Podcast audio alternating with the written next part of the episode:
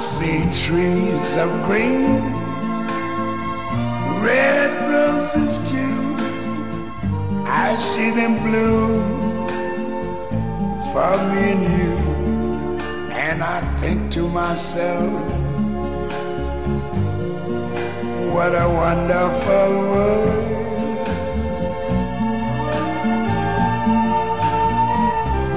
Mamma, io non ci credo, non ci credo, non ci credo, non ci credo.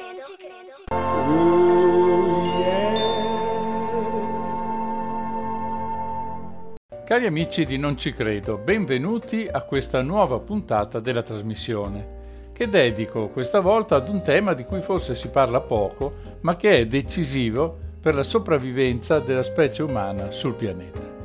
Prima però permettetemi una parentesi brevissima. Nel weekend di fine ottobre c'è stato il G venti a Roma sul clima. Non fidatevi dei titoli dei giornali, è stato un altro flop.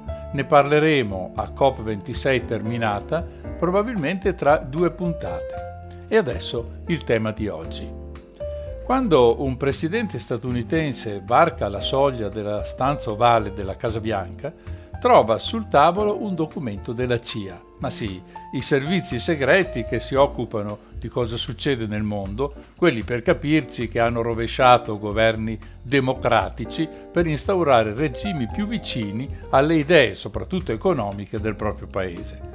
In quel rapporto sono descritti i nemici veri o presunti degli States e i probabili punti di crisi possibili. Uno dei capitoli riguardano le difficoltà che il paese dovrà affrontare in un futuro non molto lontano. Pensate che tra i punti critici ci sono perfino i social e le strategie con cui è possibile evitare che diventino uno strumento di contestazione troppo accesa verso il governo. Alla C I A non importa se il presidente è democratico o conservatore, se è bianco o nero. Il contenuto di quel rapporto è comunque lo stesso. Accanto all'esame sui possibili luoghi di aggregazione dei terroristi e di molte altre questioni, c'è una parte che riguarda le possibili guerre che si potrebbero scatenare e i motivi per cui tutto questo potrebbe accadere. Tra di esse ecco la cosiddetta guerra dell'acqua, quella per cui popoli interi saranno coinvolti per la carenza di questo bene, ma anche per altri motivi che cercheremo di conoscere questa sera. Non ci credo vuole esaminare proprio questo aspetto.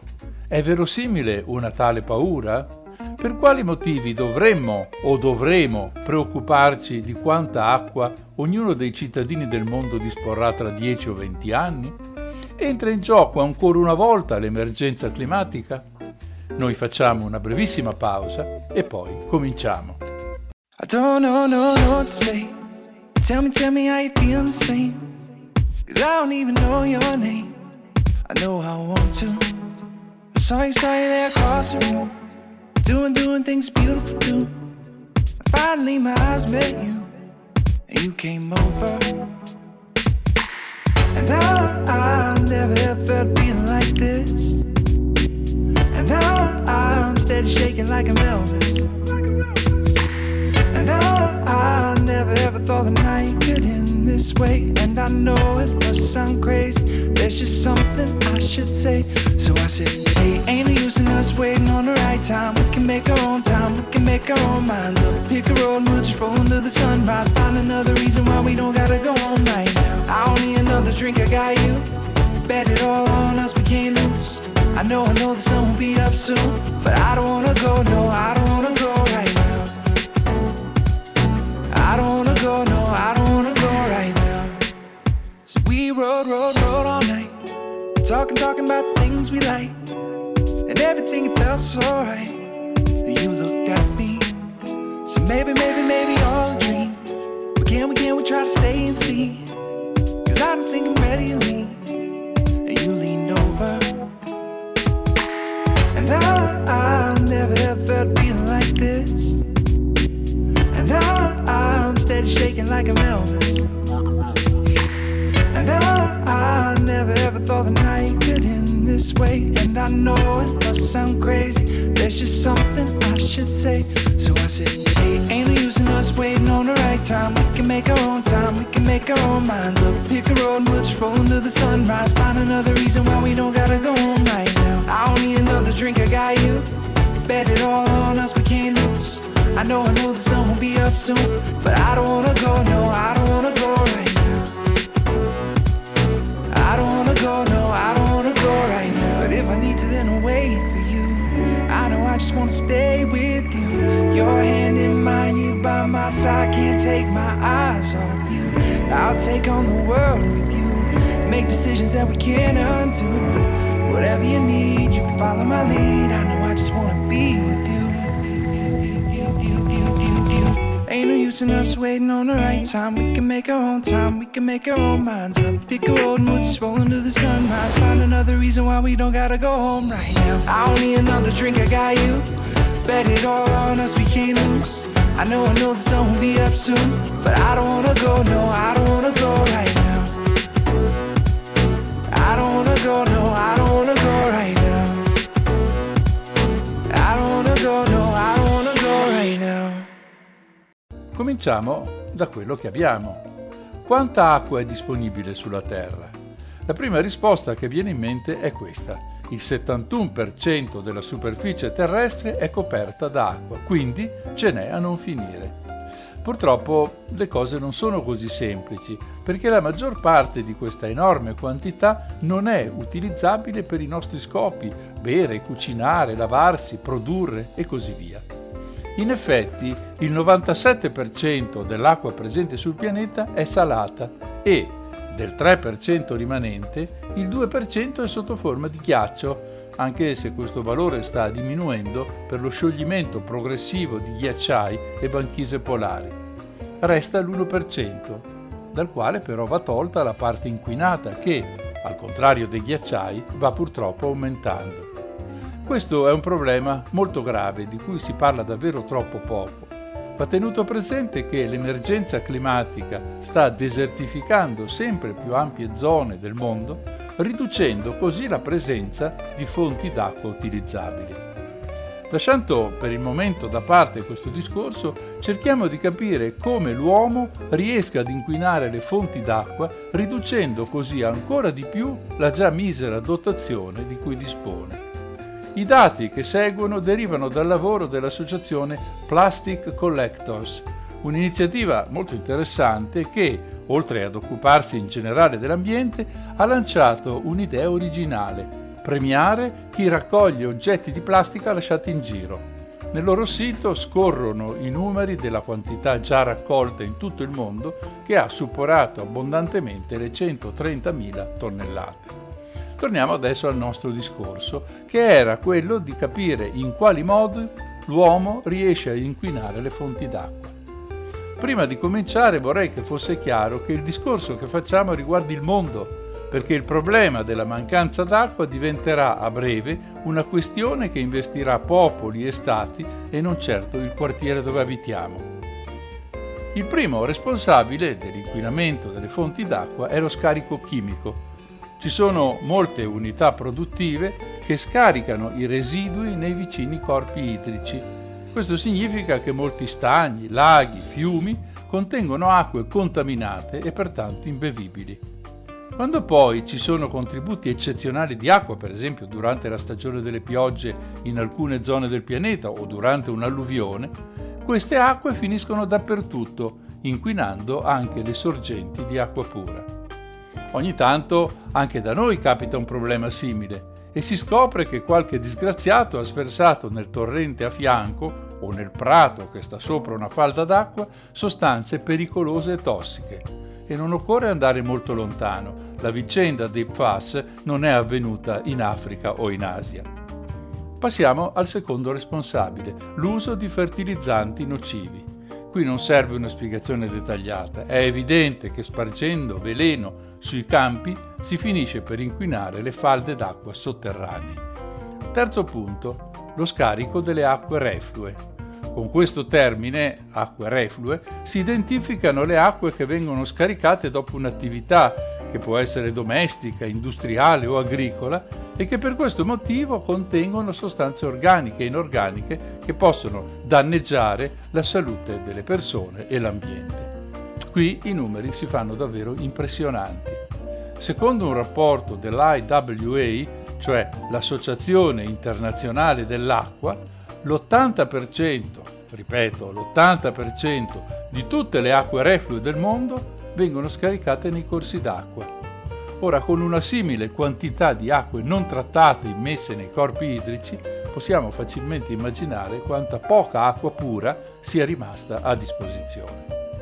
Il prossimo punto è stato trattato a fondo da questa trasmissione e riguarda le materie plastiche che finiscono nei fiumi, nei laghi, oltre che nei mari e negli oceani. La folle presenza di questi materiali ha diversi aspetti drammatici. La plastica si decompone molto lentamente, rilasciando sostanze non proprio gradevoli.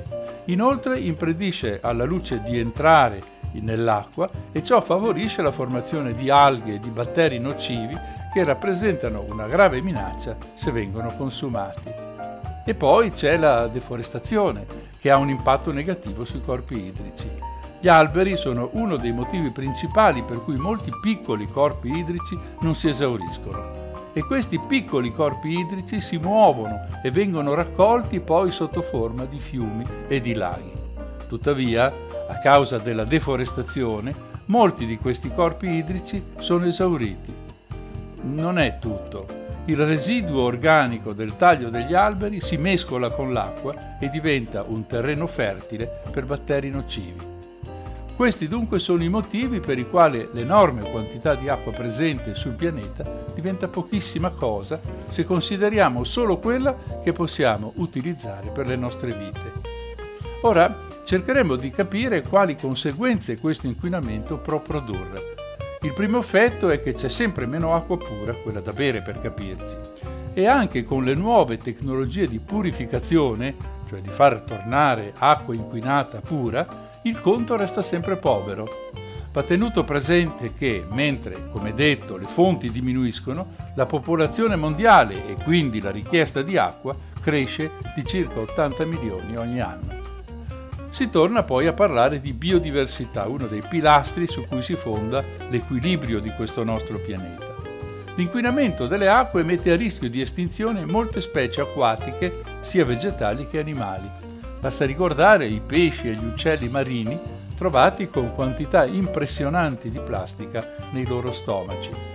Ci sono poi le microplastiche che vengono ingerite dai minuscoli organismi e che risalgono lungo la catena alimentare. Quando un pesce grande mangia piccoli pesci pieni di microplastiche, il rischio è che quel pesce ce lo ritroviamo nel nostro piatto assieme a tutte le microplastiche che possono provocare danni molto gravi alla nostra salute.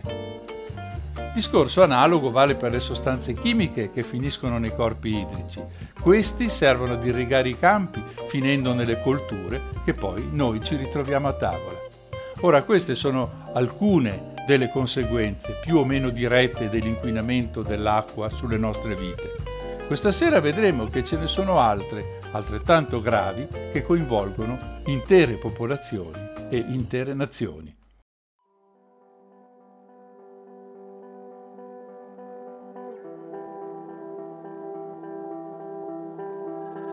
Not alone, not alone, but still in different places. Follow me, follow me and find what we've been chasing. I'll race out the door, I'll reach out for more. I've changed. We waste our time, made up our minds and stayed. It's an illusion, it's a mirage and I can never look away. It's a confusion, it's a facade and I can tolerate the pain. Sing out loud, sing out loud, tell them all I found the Calvary. Go tell them all, go tell them all. Sign them up, sit them down, let them know this isn't how. Doors wide open, wherever we stay.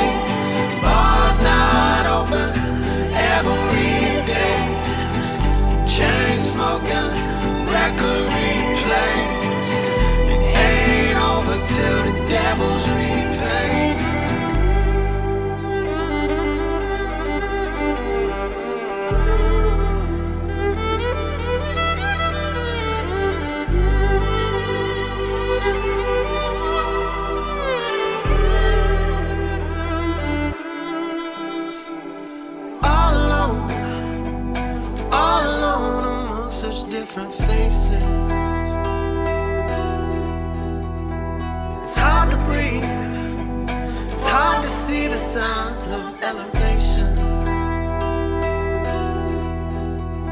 I've broken out before I've hit where they don't know my name We take our time We cross that line and pray It's an illusion It's a mirage and I can never look away It's a confusion, it's a facade and I can tolerate the pain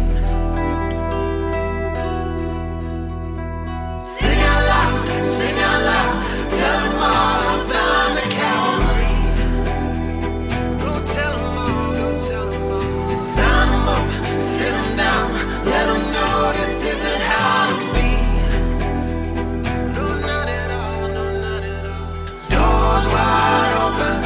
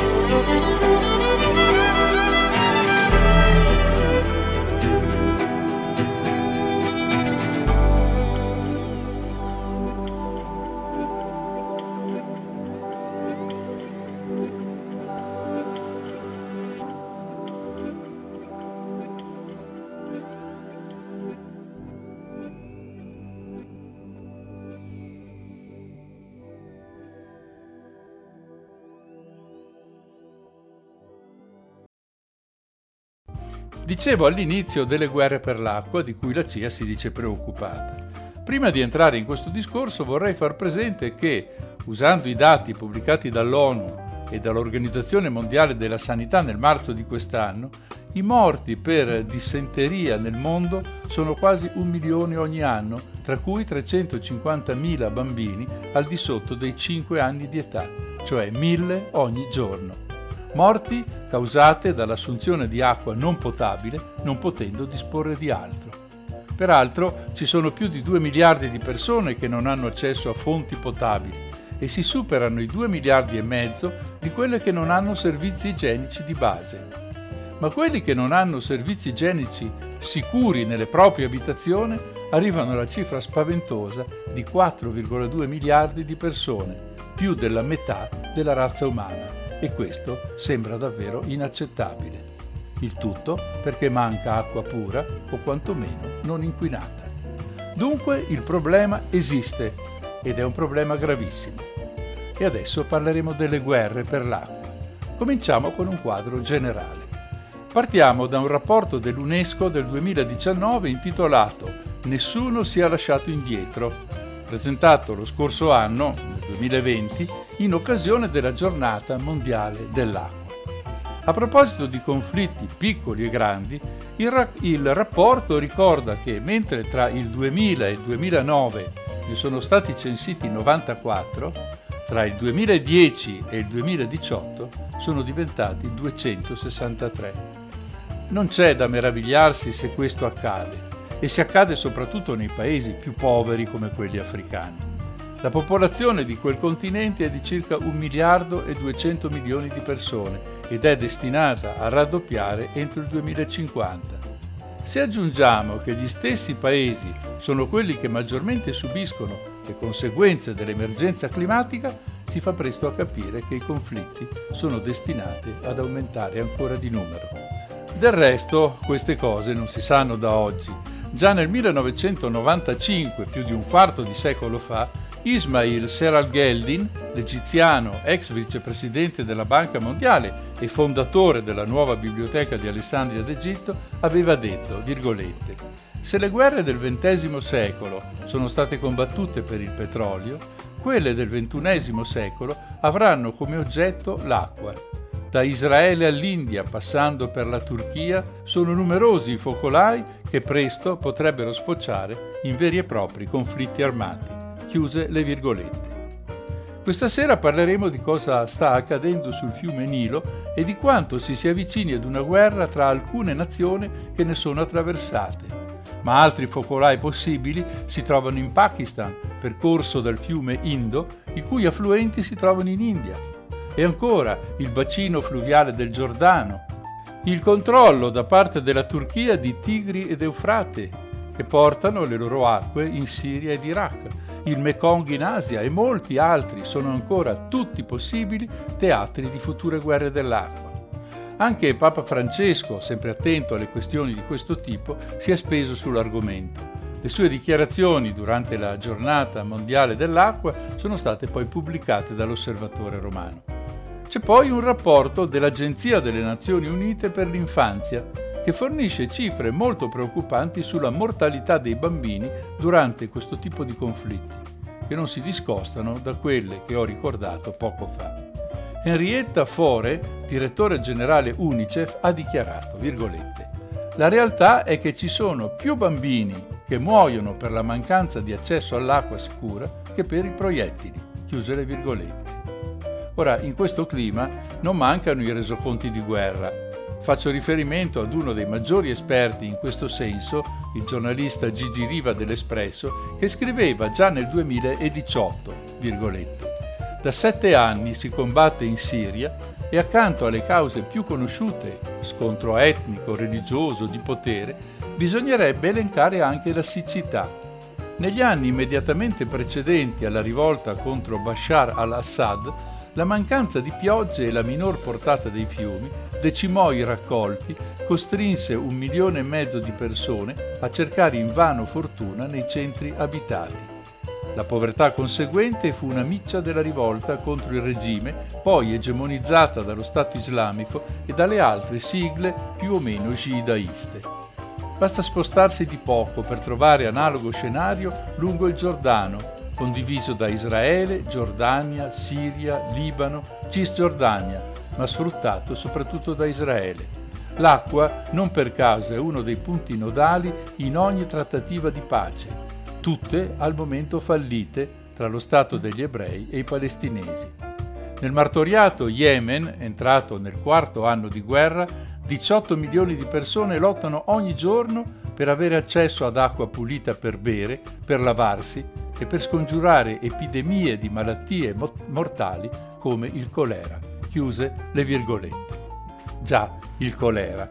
quattrocentomila casi in un anno e mille morti per una malattia che da noi non si sente neanche nominare. A volte la questione è decisamente politica e riguarda la costruzione di dighe per produrre energia elettrica che impoveriscono il fiume a valle della stessa e riducono quindi la quantità di acqua disponibile. Se la diga si trova in uno stato e il fiume a valle ne percorre un altro, si capisce che la questione diventa complicata. Questo accade in diverse situazioni, ad esempio tra India e Pakistan, paese quest'ultimo che fonda buona parte della propria economia sull'agricoltura, fortemente dipendente ovviamente dalla disponibilità di acqua per irrigare i campi. Un altro simile esempio si svolge sul Nilo, ma di questo parleremo diffusamente più avanti nella trasmissione. Prima ci occupiamo di una diatriba tra le due nazioni più popolose del pianeta, la Cina e l'India. Lo faremo dopo una breve pausa.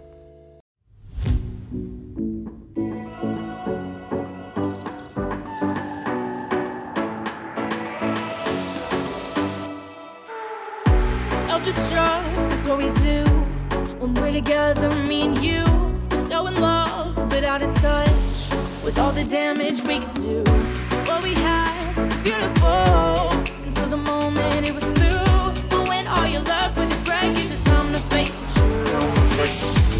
I didn't wanna be the one to say so. You didn't wanna be the one to let go. But I know that we both know.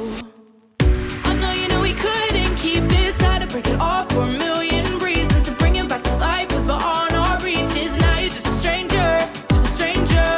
I know you knew we couldn't keep this. Had to break it off for a million reasons.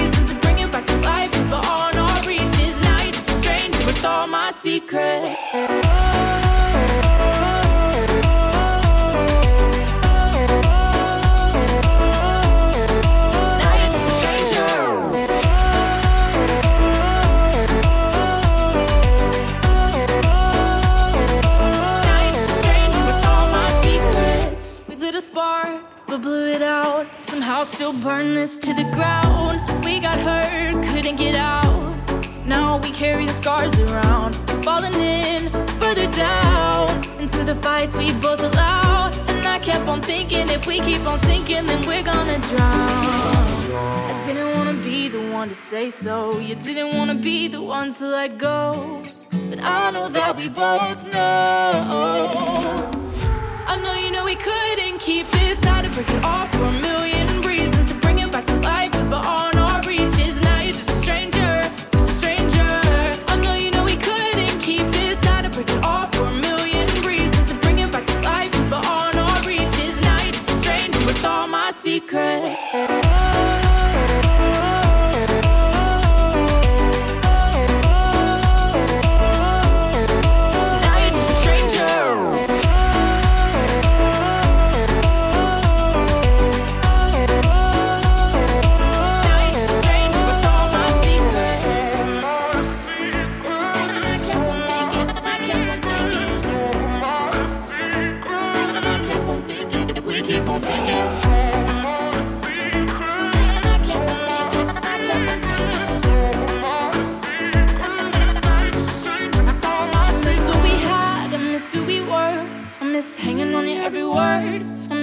Second, I miss acting first, but I don't miss getting hurt. I miss who I was when you were around. I miss the ups but not the downs. But I'll hold on to every second we have without regret. Cause now you're just a stranger with all my secrets. C'è un fiume che nasce in Tibet, attraversa la Cina sfiorando il complesso himalayano e poi si tuffa in India. I cinesi, e ovviamente i tibetani, lo chiamano Yarlung Tsangpo, mentre gli indiani gli hanno assegnato il nome Brahmaputra. È un sistema fluviale colossale, lungo poco meno di tremila chilometri, con profondità che possono raggiungere anche i centoventi metri. In questo nuovo secolo, sia gli indiani che i cinesi hanno cominciato a costruire dighe lungo il fiume. Ce ne sono anche alle origini del corso d'acqua in Tibet, e altre sono in via di realizzazione. L'India non è da meno, avendo il governo approvato la realizzazione di ben cento nuove dighe che sembrano fatte apposta per contrastare le ambizioni cinesi sulle risorse idriche.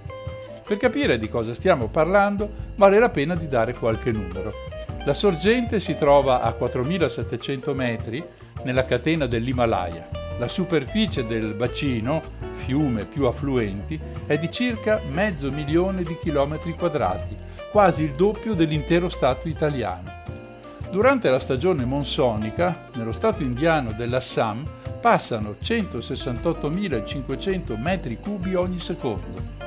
A beneficiare di questi valori enormi sono centotrenta milioni di persone che vivono nel bacino. La maggior parte sono concentrate in regioni rurali e molto povere.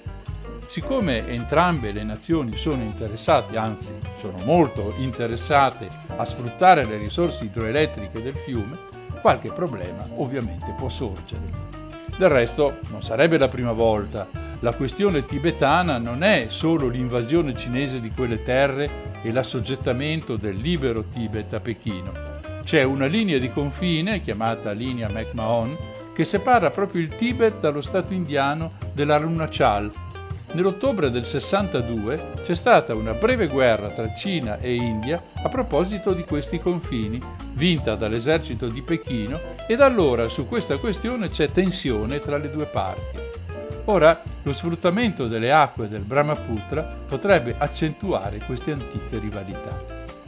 Negli ultimi anni ci sono stati alti e bassi nella vicenda e si è andati vicino ad altri scontri durante la costruzione di una strada di confine. È evidente che il sistema fluviale Yarlung-Brahmaputra fa gola per via della possibilità di costruirvi centrali idroelettriche, specie in un periodo in cui questa forma di energia rinnovabile potrebbe diventare preziosa anche in vista della lotta all'emergenza climatica. Anche se devo aggiungere che i due paesi stanno facendo di tutto per allontanarsi da questa lotta. Il potenziale di queste iniziative per l'India potrebbe rappresentare addirittura il quaranta per cento del fabbisogno totale del paese. I progetti indiani infatti sono in tutto centoquaranta, da realizzarsi sul fiume ma anche sui suoi affluenti, con una produzione di energia elettrica prevista molto molto molto grande. Parliamo di una potenza addirittura di quaranta gigawatt, praticamente l'equivalente di almeno venticinque centrali nucleari di terza generazione, quelle per capirci eh, come quella di Flamanville o di Olkiluoto. Da parte cinese alcune dighe sono già state realizzate e stanno funzionando. Ad esempio quella di Zhangmu da cinquecentodieci megawatt direttamente sul fiume, mentre altre sono state realizzate lungo gli affluenti.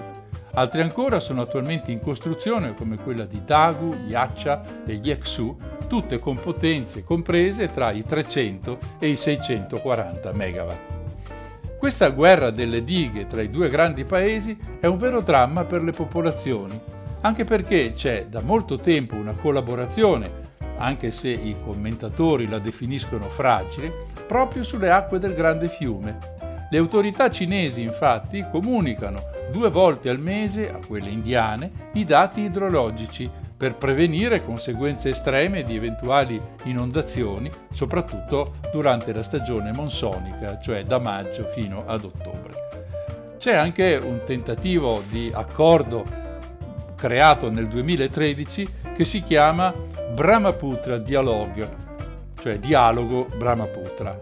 All'inizio erano coinvolte solo India e Bangladesh, poi piano piano vi sono entrate anche il Bhutan e la Cina, che sono questi quattro sono i paesi coinvolti in questo sistema idrico. Non che questo dialogo abbia qualche potere decisionale sull'utilizzo delle risorse idriche del bacino. Il buon esito dipende ancora e sempre dai buoni rapporti che si possono creare tra i vari paesi. Quel che è certo è che i suoi promotori sperano che col tempo possa sfociare nella creazione di un organismo transnazionale di gestione del fiume sul modello della Commissione per il Mekong. Sostengono infatti che la piattaforma ha cominciato a costruire fiducia tra i membri e ha moltiplicato le interazioni positive tra Cina ed India su quel sistema fluviale. Tra l'altro, una corretta gestione comune anche nella costruzione delle dighe e nel loro utilizzo potrebbe essere preziosissima per gestire le acque ed evitare le numerose inondazioni che colpiscono l'India nord-orientale e il Bangladesh. Purtroppo, tra i motivi di attrito, come ho già accennato prima, c'è anche quello sull'eterna questione dell'indipendenza del Tibet, che sono vecchi rancori per nulla sopiti. Intanto è probabile che ambedue le potenze continueranno a perseguire le loro idroambizioni lungo il Brahmaputra, senza cercare di sviluppare una visione comune sul ruolo del fiume, danneggiando così le comunità più vulnerabili in tutta l'area. A proposito di dighe, grandi fiumi e conseguenze più che drammatiche sulle popolazioni, ci trasferiamo adesso in Africa, precisamente sul Nilo, ma prima una piccola pausa.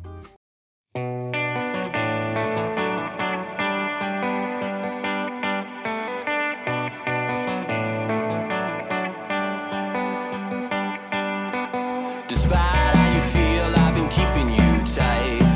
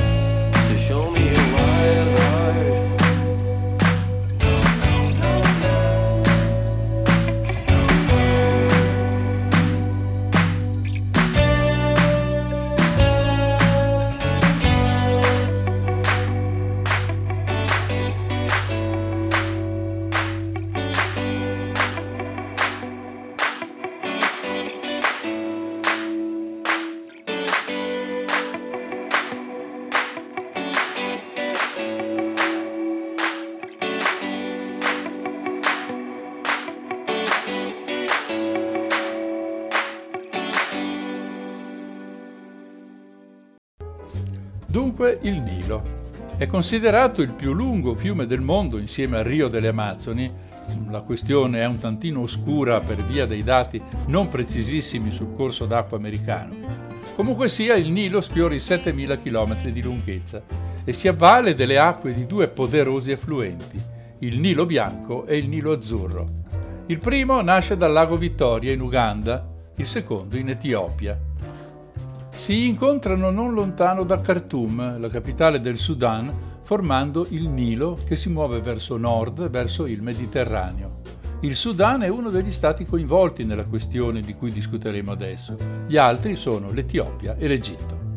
La storia e i dati sono presi da un fantastico articolo pubblicato il ventuno luglio su Repubblica punto it a cura di Carlo Bonini, che ne ha curato il coordinamento editoriale, e Pietro Del Re. A loro e a Repubblica va il merito di quanto segue. Ecco il problema. L'Etiopia ha costruito la più grande diga africana sul Nilo, uno sbarramento che formerà un lago lungo duecentocinquanta chilometri che conterrà settantaquattro miliardi di metri cubi d'acqua, circa cinque volte il nostro lago di Garda. È realizzata sul Nilo Bianco, pochi chilometri prima che varchi il confine con il Sudan.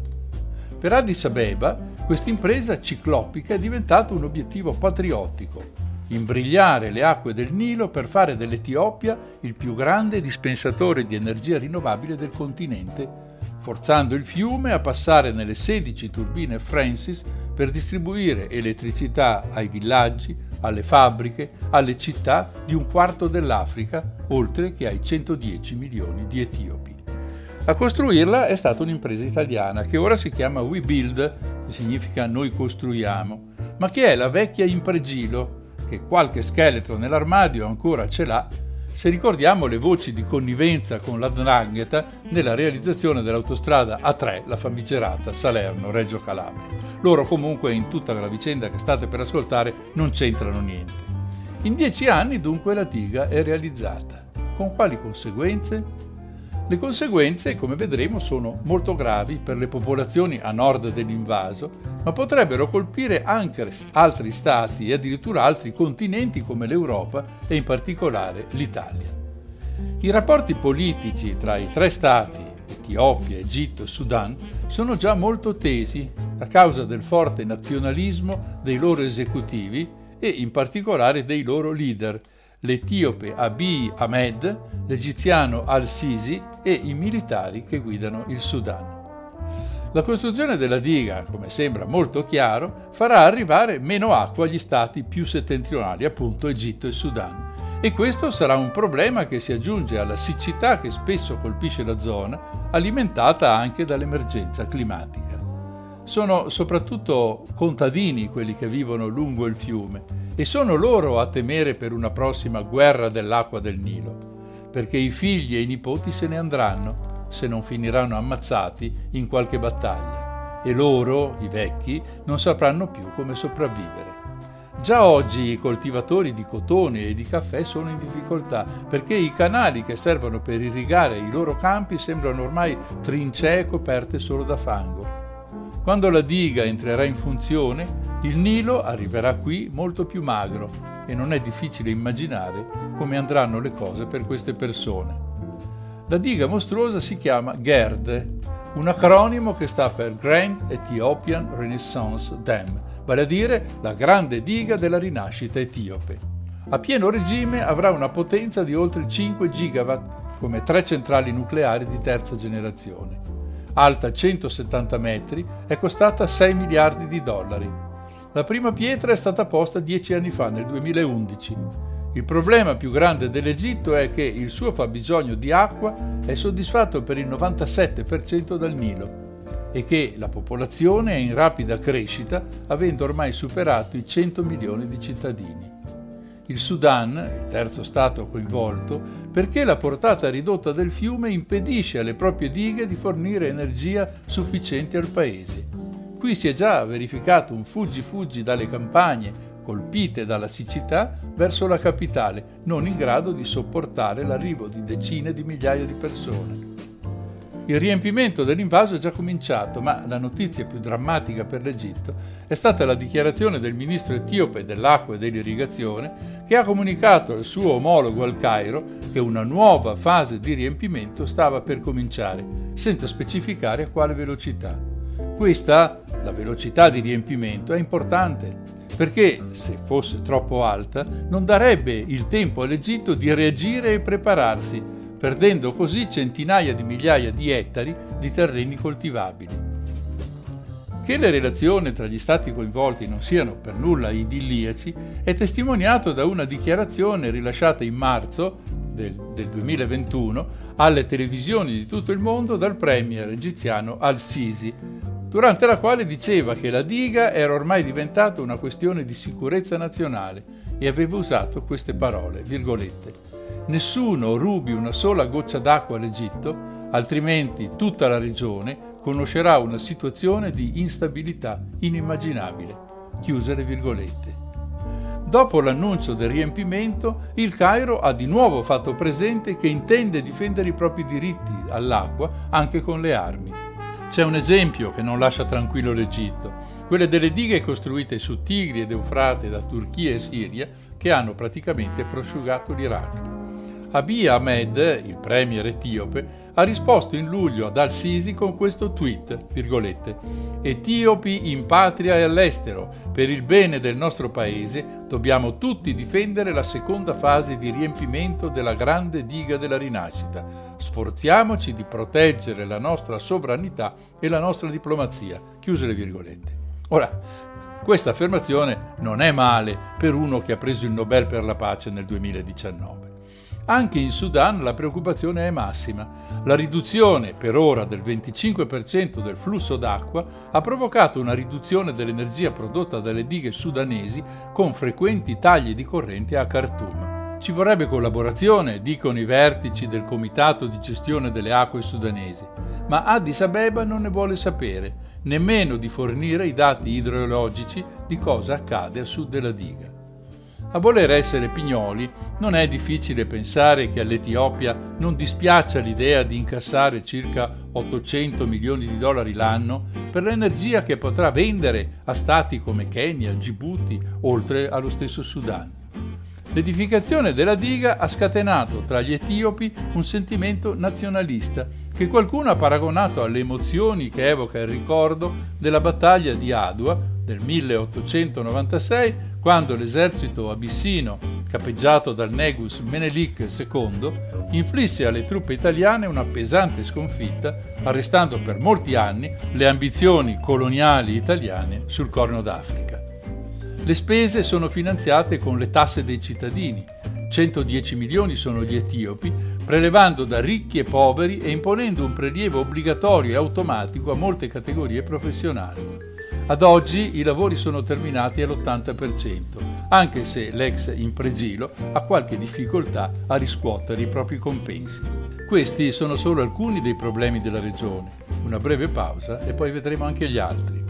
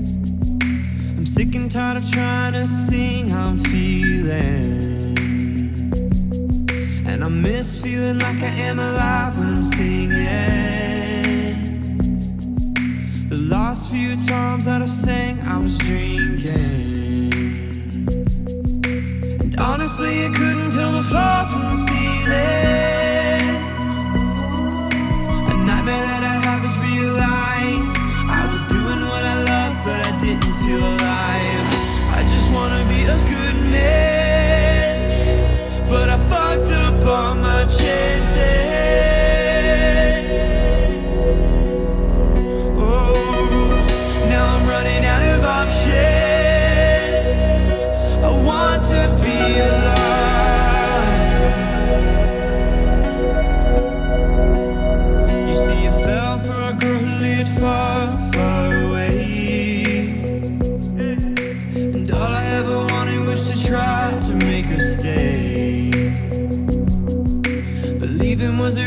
gone and brought us to an end.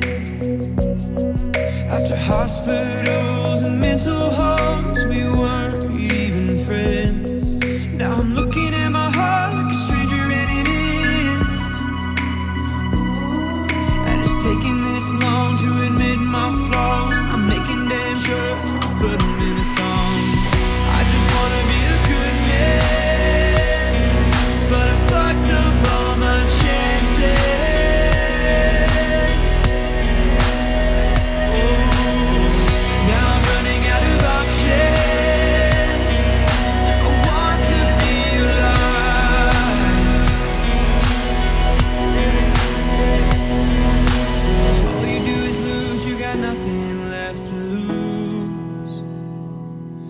Haven't come this far to quit, and I don't intend to. At the start of every day there is a path to choose. So I struggle down the road that brings me home.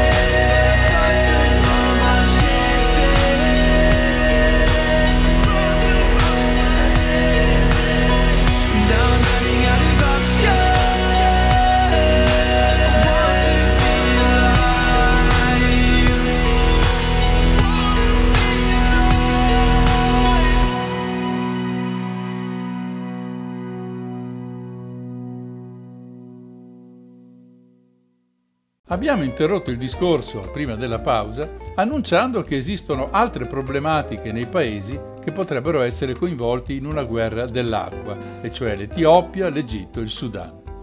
C'è una regione in Etiopia che noi chiamiamo Tigré che è in guerra con il governo centrale. Ci sono stati scontri, missili, migliaia di morti. I ribelli tigrini hanno perso e poi riconquistato la capitale regionale, Makallè. Al governo di Addis Abeba questo conflitto è già costato circa due miliardi e mezzo di dollari, quasi la metà della costruzione della G E R D. Inoltre, le promesse di fornire energia a tutti si scontra con la realtà delle infrastrutture necessarie. Nelle campagne, che dovrebbero essere le beneficiarie della nuova fornitura di energia, la rete elettrica semplicemente non esiste e va pertanto costruita da zero. Un discorso molto simile vale per l'industria. I progetti che le coinvolgono, infatti, al momento sono solo sulla carta. Quando il premier etiope ha annunciato il ritiro delle sue truppe dal Tigré, dove sono stati commessi crimini atroci sulla popolazione e lasciato quattro milioni di persone in condizioni umanitarie disperate, allora ha fatto la G E R D, una specie di monumento all'orgoglio del paese. Ma proprio quello che è avvenuto in Tigré non ha certo agevolato le sue trattative con gli altri governi. In sostanza, Addis Abeba non potrà continuare ad ignorare le richieste della popolazione a valle della diga. Un'enorme diga è presente ad Assuan, nel Basso Egitto, costruita nel millenovecentosettanta sotto la presidenza di Gamal Abdel Nasser. La diga ha permesso un grande aumento dei terreni coltivabili ed una fornitura di energia elettrica a tutti gli abitanti egiziani, anche se quella enorme massa d'acqua ha cambiato il clima, danneggiando con l'aumentata umidità i meravigliosi dipinti presenti nelle, nella vicina Valle dei Re, dove sono sepolti molti faraoni e dove questi dipinti restavano intatti da migliaia di anni.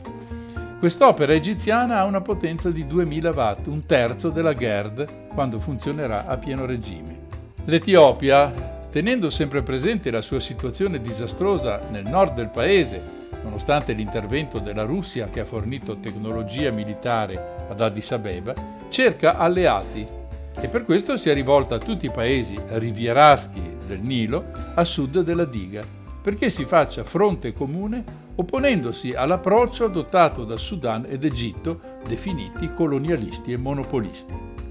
L'Egitto, da parte sua, si trova con le spalle al muro. L'ultima cosa che Al-Sisi, ma qualunque altro premier politico, può volere è di dipendere da un altro Stato per il proprio fabbisogno idrico, tenuto conto anche delle sempre più frequenti siccità alimentate anche dal cambiamento climatico.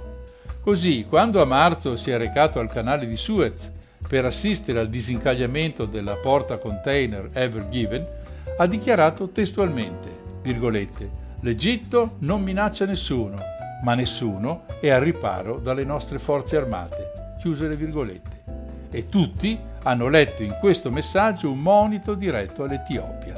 Un mese dopo, forze armate egiziane e sudanesi hanno svolto per un mese esercitazioni militari non a caso, battezzate Guardiani del Nilo. Aerei di guerra dei due stati si sono diretti verso il confine etiope, simulando un attacco contro il nemico comune. In questo modo abbiamo unificato le nostre risposte alla minaccia che riguarda i nostri due paesi, spiega il generale sudanese Mohamed Al-Aram. Abbiamo anche voluto avvisare l'Etiopia che non siamo disposti a tollerare ulteriori prevaricazioni nei nostri confronti. Se l'Etiopia è riuscita a promuovere lo spirito patriottico a favore della G E R D, è accaduto lo stesso anche in Egitto, dove il presidente si è trovato come alleati i suoi oppositori politici, perfino i fratelli musulmani che Al-Sisi ha combattuto molto aspramente e dei quali alcuni sono ancora in carcere. I social sono intervenuti e di recente è comparsa l'immagine di Anubi, il dio della mummificazione dei cimiteri, quello per capirci con la testa di sciacallo e il corpo di uomo. La didascalia recita, virgolette, «Se dovesse scendere il livello del grande fiume, scatena contro l'Etiopia tutti i soldati del faraone e non richiamarli finché non avranno liberato il Nilo», chiuse le virgolette.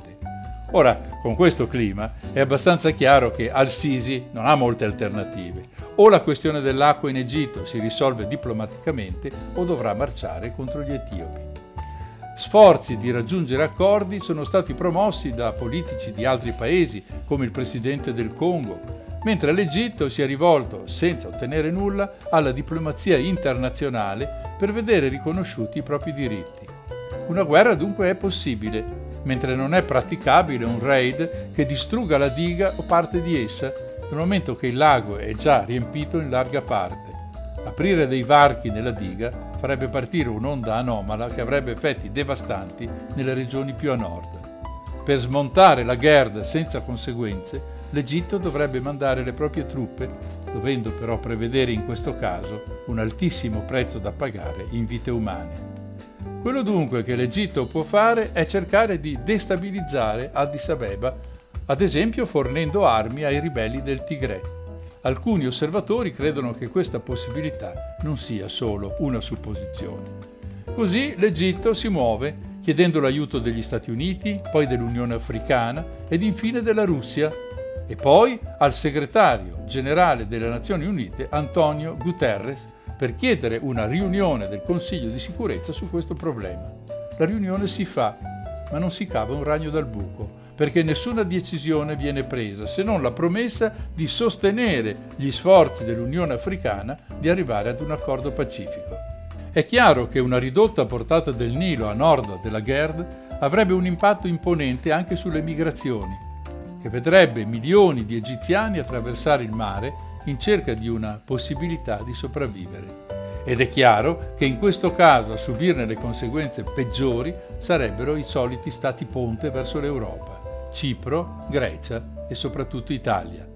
Questo dunque è quello che succede quando un paese e il suo popolo rischiano di non avere accesso a sufficiente acqua per vivere e per produrre.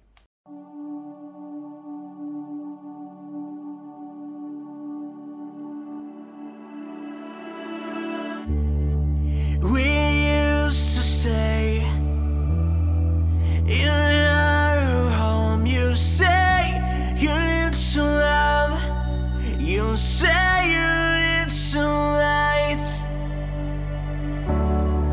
I used to say, in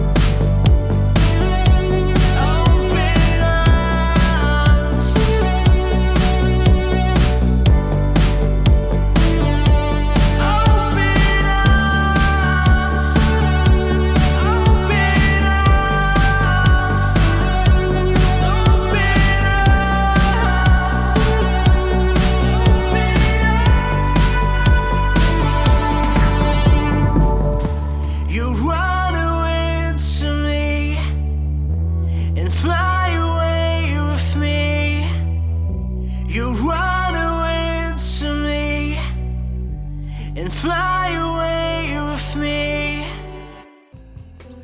In questa trasmissione abbiamo parlato spesso di land grabbing, che possiamo tradurre con accaparramento di terra. Grandi paesi come la Cina, la Corea del Sud e molti altri hanno di fatto comprato porzioni gigantesche di terreno per fare quello che a casa loro non possono fare.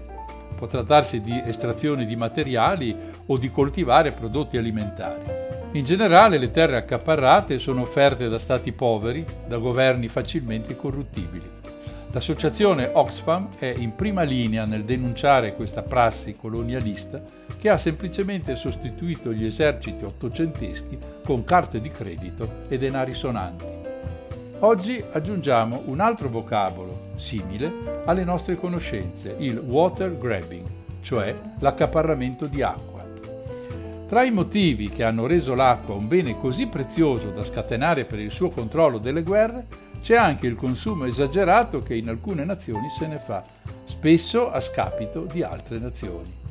I numeri sono sempre oggettivi e quindi li utilizziamo. Negli Stati Uniti il consumo medio per cittadino di acqua è di milleduecentottanta metri cubi l'anno, in Europa settecento metri cubi, mentre in Africa i valori medi precipitano a centottanta e ci sono zone come il Sahel in cui ci si deve accontentare di molto, molto, molto meno. Del resto, abbiamo visto all'inizio di questa puntata come oltre due miliardi di persone non abbiano un accesso sicuro all'acqua potabile. Contemporaneamente va sottolineato, come del resto abbiamo fatto stasera, che la disponibilità di acqua potabile pro capite è passata da novemila metri cubi degli anni novanta ai settemilaottocento della prima decade degli anni duemila, con la previsione di scendere addirittura a cinquemila entro il duemilaventicinque. Significa che la disponibilità di questo bene essenziale si dimezza in trentacinque anni. Tutto questo spiega la corsa all'accaparramento delle risorse idriche, a quello che viene appunto chiamato water grabbing. Con quali conseguenze? Credo non sia difficile capire che quando un bene diventa così raro e prezioso, la tentazione di privatizzarlo cresce, soprattutto in quegli stati che hanno difficoltà, per diversi motivi, a gestire il servizio idrico, oppure in quegli stati che, come avviene per le terre coltivabili, svendono le proprie risorse per denaro. Ma senza acqua non c'è vita e le popolazioni sono costrette a migrare verso luoghi meno asciutti, oltre alle più gravi conseguenze di cui abbiamo fatto qualche esempio questa sera. C'è, a dire il vero, un trattato sulle acque transfrontaliere, approvato dall'Assemblea Generale delle Nazioni Unite, che cerca di mettere un freno ai conflitti per il controllo delle fonti d'acqua. Purtroppo questo trattato è stato ratificato solo da trentanove stati e all'elenco mancano alcuni dei maggiori come gli Stati Uniti e la Cina. Abbiamo visto in questa puntata come le zone calde da questo punto di vista siano molte. In questi casi i responsabili dei dissidi tra gli stati sono le dighe. Ce ne sono novecentomila nel mondo, di cui quarantanovemila di grandi dimensioni. Certo, il loro scopo è quello di produrre energia elettrica rinnovabile, ma alla fine diventano potenti strumenti di controllo delle possibilità idriche anche dei paesi vicini, come abbiamo visto accadere tra Cina e India o tra Etiopia ed Egitto. Un altro meccanismo è l'uso intensivo di acqua in settori strategici dell'economia. Esempi classici sono quelli di Brasile e Ghana, dove grandi multinazionali cercano di garantirsi l'accesso a fonti e acquisire la gestione idrica. Così possono imporre tariffe in linea con le proprie volontà di profitto e non invece con le esigenze della gente comune, in particolare delle fasce più esposte. A volte le diatribe avvengono all'interno degli stessi paesi. C'è un esempio che viene da una nazione molto ricca come gli Stati Uniti. La Florida ha infatti intentato una causa alla Georgia per l'uso dell'acqua del fiume Apalachicola. In California i coltivatori di pistacchi affrontano la Marina Militare per i diritti sulle falde acquifere. Si tratta in questo caso di guerre legali, ma non per questo meno significative del problema. Una spinta ad acuire la questione deriva anche dai cambiamenti climatici che riducono in modo drammatico i ghiacci polari. Meno ghiaccio e più acqua significa possibilità di estrazione di petrolio, di aperture di rotte commerciali convenienti, di territori di pesca più vasti. I concorrenti sono agguerriti e potenti, si tratta di Russia e Cina in primo luogo, ma poi anche di Stati Uniti e perfino dell'Europa. All'Europa va tuttavia riconosciuta se non altro la buona volontà di aver approvato nel dicembre duemilaventi un accordo tra i paesi dell'Unione Europea, la cosiddetta direttiva sull'acqua potabile. I Paesi membri dovranno adottare delle misure per migliorare l'accesso all'acqua, specie per i gruppi vulnerabili, a cui sarà garantita così l'erogazione, imponendo limiti più severi per alcuni inquinanti e incrementando i monitoraggi. Come vedete, cari amici, la questione dell'acqua presenta una miriade di sfaccettature, tutte rilevanti e tutte ugualmente da affrontare. Purtroppo la situazione è aggravata, come ho sottolineato più volte questa sera, da quella climatica, che non fa che far crescere giorno dopo giorno questo problema.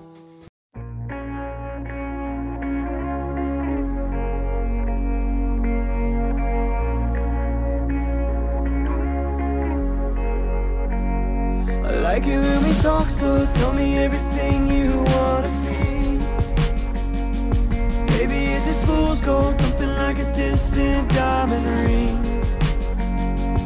I don't care where we go, I just wanna feel you in the breeze. We can do whatever, long as I'm with you and you're with me. I got a summertime feeling in my chest, right next to the lipstick marks you left, tracing my fingers across your skin, singing, can this last forever? I got a summertime feeling in my chest, right next to the lipstick marks you left, tracing my fingers across your skin, singing, can this last forever? Can this last forever? We're drinking liquor wine in the neighbor's lot, shooting from the car, trying not to get caught, saying, can this night last? So we'll put her in park by the old cool block, climb a tall pine tree, and we'll look at the stars, singing, oh my God, is this love? It's fool's gold. It's fool's gold. Now we're close together, living like the two roads on a mile. All this young glitter has a way of fading to the past. We'll be sunsetters, riding every wave, no looking back. Staying untethered, not afraid of leaving what we had. I got a summertime feeling in my chest, right next to the lipstick marks you left, tracing my fingers across your skin, singing, can this last forever? Can this last forever? We're drinking liquor wine in the neighbor's lot, shooting from the car, trying not to get caught, saying, can this night last? So we'll put her in park by the old cool block, climb a tall pine tree, and we'll look at the stars, singing, oh my God, is this love? Let's live while we're young, learning how to break free from all that harms us. Life is in the small things. It's a happenstance love. Keep me till the morning when we both wake up. It'll be like we were dreaming. I'm drinking liquor wine in the neighbor's lot, shooting from the car, trying not to get caught, saying, can this night last?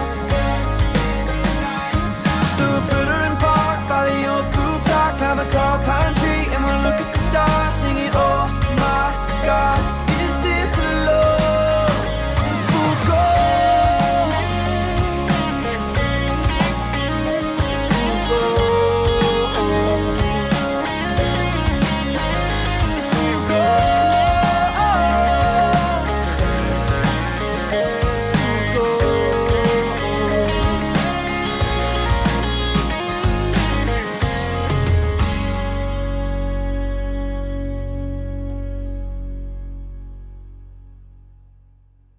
Per concludere questa puntata ho pensato di riprendere quella che è l'emblema delle guerre dell'acqua avvenuta in Bolivia nel duemila e vedere poi com'è la situazione attuale in quel paese. Ma cominciamo dall'inizio. Cochabamba è la terza città della Bolivia. Situata su un altipiano ai piedi delle Ande, è stata nel passato un importante centro di miniere d'argento. A metà del secolo scorso la crisi mineraria porta i lavoratori verso la città e questo significa una crescita demografica rapida e molto disordinata. In venticinque anni, dal millenovecentocinquanta al millenovecentosettantacinque, la popolazione triplica arrivando a duecentomila unità. Le risorse d'acqua diventano così insufficienti per tutti. I motivi di questo problema sono diversi. Sicuramente la disponibilità di acqua, ma anche un inurbamento non controllato con la creazione di zone povere e una politica poco lungimirante. A questo si aggiungono problemi climatici, anni di siccità e una deforestazione incontrollata trasformano un altopiano fertile e ricco d'acqua in una distesa semiarida. E così si deve ricorrere ai pozzi scavati sempre più in profondità, aumentando in questo modo la pressione sulle falde già impoverite dalla siccità. Ma l'effetto sociale di tutto questo è nella creazione di una discriminazione idrica che colpisce ovviamente la popolazione più debole e più povera. Non avendo accesso ai pozzi, questi cittadini si vedono costretti a comprare l'acqua dai camion che percorrono le vie dei quartieri più fatiscenti di Cochabamba. La povertà a Cochabamba e nell'intera Bolivia è uno degli elementi cardini di questa storia. Dunque, dagli anni sessanta, l'amministrazione del paese si rende conto di non essere in grado, anche per mancanza di risorse economiche, di affrontare la questione idrica. In mancanza di progetti di sviluppo, la Bolivia si rivolge all'estero in cerca di aiuto. Viene fatta una richiesta di prestito ad un'importante banca statunitense di Washington, la I B D. Il prestito viene concesso ad una condizione: che nel paese si formi una società pubblica incaricata della gestione dei nuovi servizi idrici, della programmazione e dello sviluppo. Ed ecco dunque nascere quello che in Bolivia chiamano il SEMAPA, acronimo che sta per Servizio Municipal de Agua Potable y Alcantarillado. Non credo serva la traduzione se non per alcantarillado, che è la rete fognaria.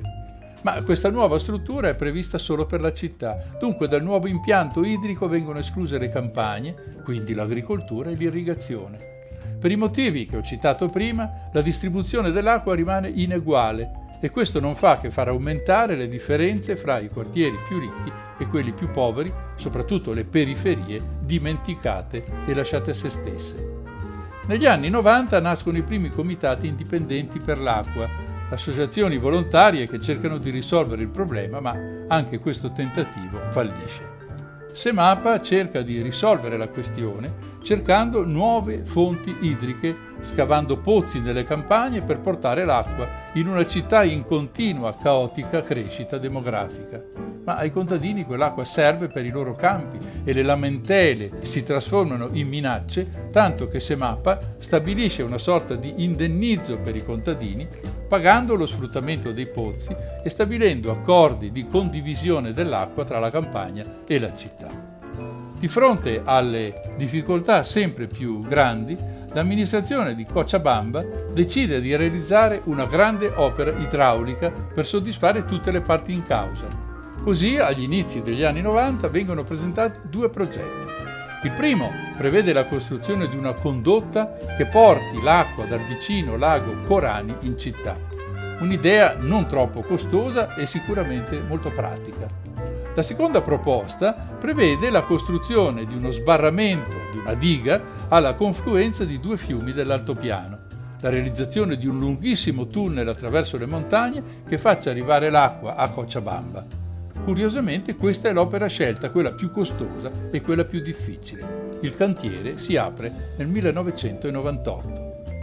È da questo momento che vengono prese decisioni che portano agli scontri del duemila. Intanto, a livello internazionale cambia la politica di sostegno ai paesi in via di sviluppo. Chi caccia i soldi si rende conto che questi non portano agli sviluppi previsti. Così cresce l'idea di cedere i diritti di pompaggio e distribuzione a soggetti privati, escludendo il pubblico, il quale fino a quel momento ha dimostrato solo inefficienza e corruzione. Nel millenovecentonovantotto in Bolivia arriva un prestito di centotrentotto milioni di dollari dal Fondo Monetario Internazionale con la clausola di privatizzare alcuni servizi pubblici, tra cui Semapa. L'anno successivo, sempre il Fondo Monetario Internazionale e la Banca Mondiale cessano il sovvenzionamento al settore idrico pubblico boliviano. È così che il governo boliviano cede Semapa ad un consorzio privato, la Aguas del Tunari, di cui fa parte anche una delle più grandi società per azioni nel settore delle infrastrutture, la Bechtel, con sede a San Francisco in California. Il consorzio privato ottiene una concessione di quaranta anni per i servizi idrici e igienico-sanitari di Cochabamba. Le promesse del consorzio sono di limitare l'aumento delle tariffe entro il trentacinque per cento e di avviare lavori per generare energia idroelettrica e per sistemare l'irrigazione. Il Parlamento boliviano approva la legge duemilaventinove con cui determina la privatizzazione dei servizi relativi all'acqua. Ma, nonostante le promesse, le tariffe raggiungono valori insostenibili per la popolazione, con punte di addirittura il duecento per cento di aumento. Le proteste scoppiano immediatamente e viene fondata la Coalizione per la difesa dell'acqua e della vita, che i boliviani chiamano semplicemente Coordinadora, che si diffonde immediatamente. A guidarla c'è Oscar Oliveira.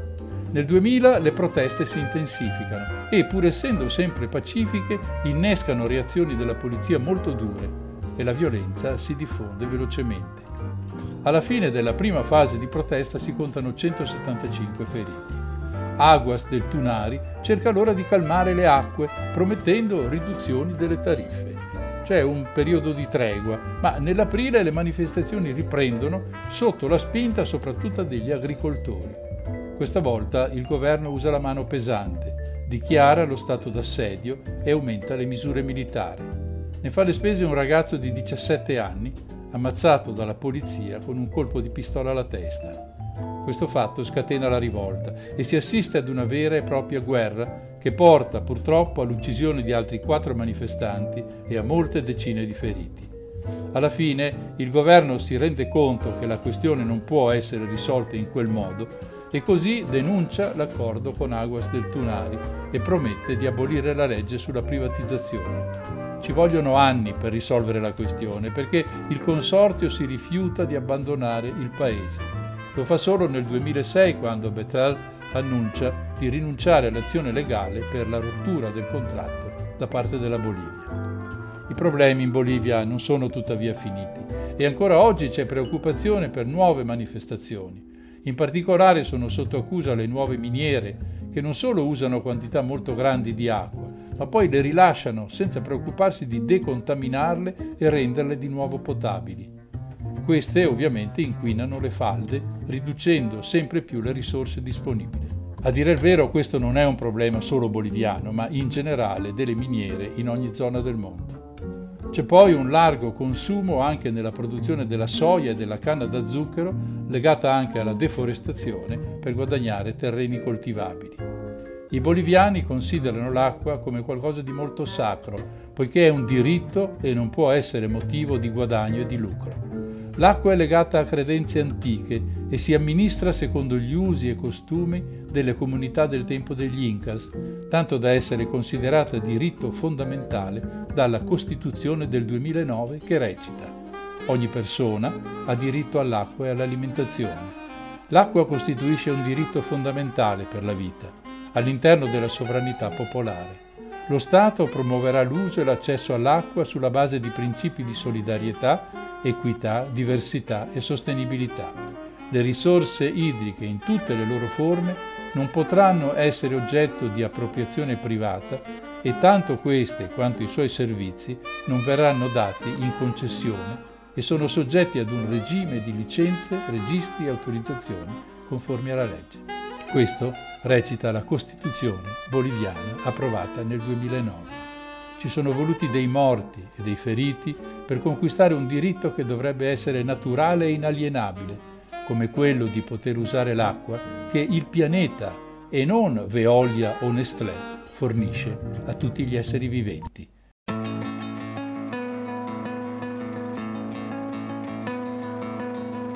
So long, silent movies, the quiet dances on the screen.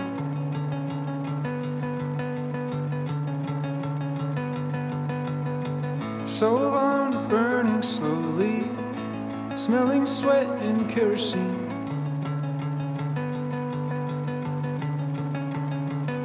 And all the actors on the stage are rolling cigarettes and whispering so low.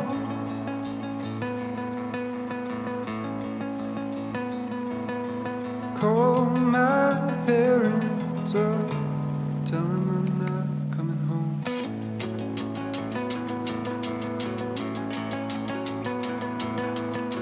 So long, silent movies, to waking early, staying late.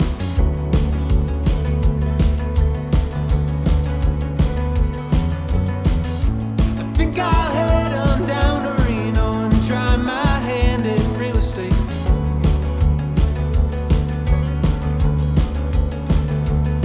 And I'll fix up a Cadillac and find a girl who likes to dance so slow.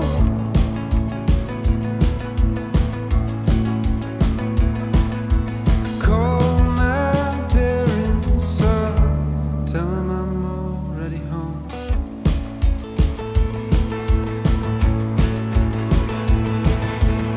But I swear I've seen my share of black and white.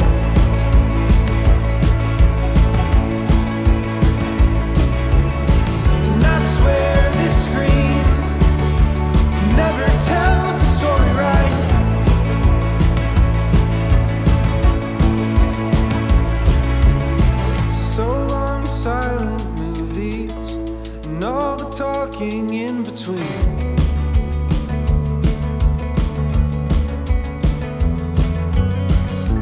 Cleaning dust off of the press box and fixing broken tape machines.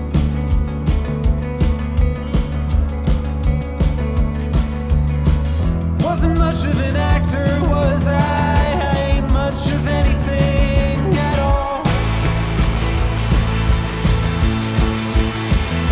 But I can't see those marquee lights that are hanging on the wall.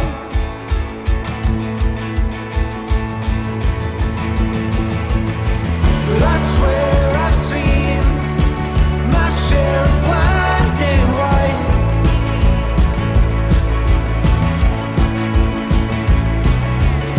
And I swear this screen never tells the story right.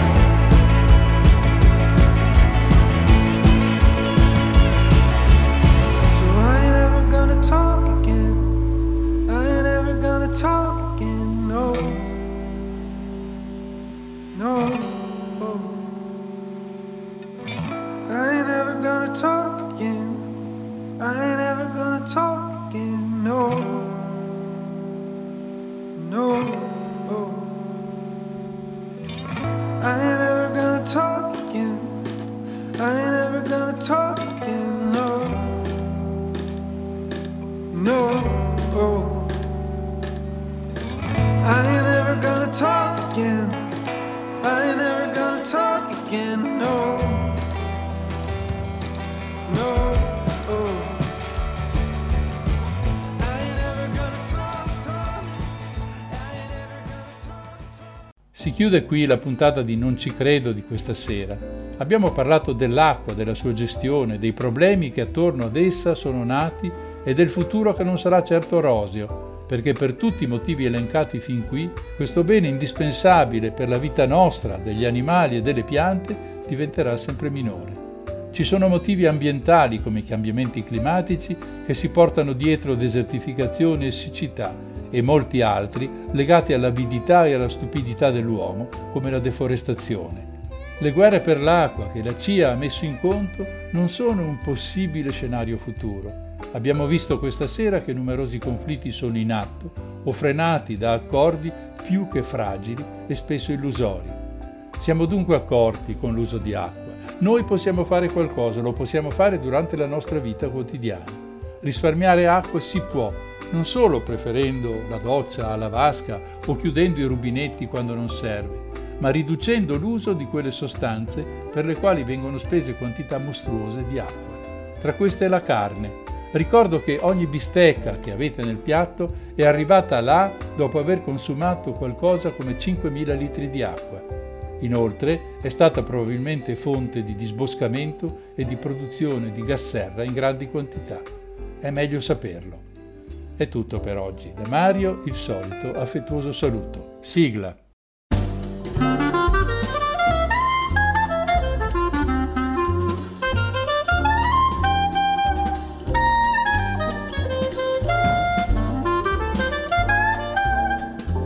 Sulle note di questo brano jazz di Joe Byte, copyleft come tutta la musica che avete ascoltato, termina Non ci credo, trasmissione del martedì sera, ideata e raccontata da Mario Brusamolin, che vi ringrazia per l'ascolto, vi dà appuntamento alla prossima puntata e vi augura buon proseguimento con i programmi di Radio Cooperativa.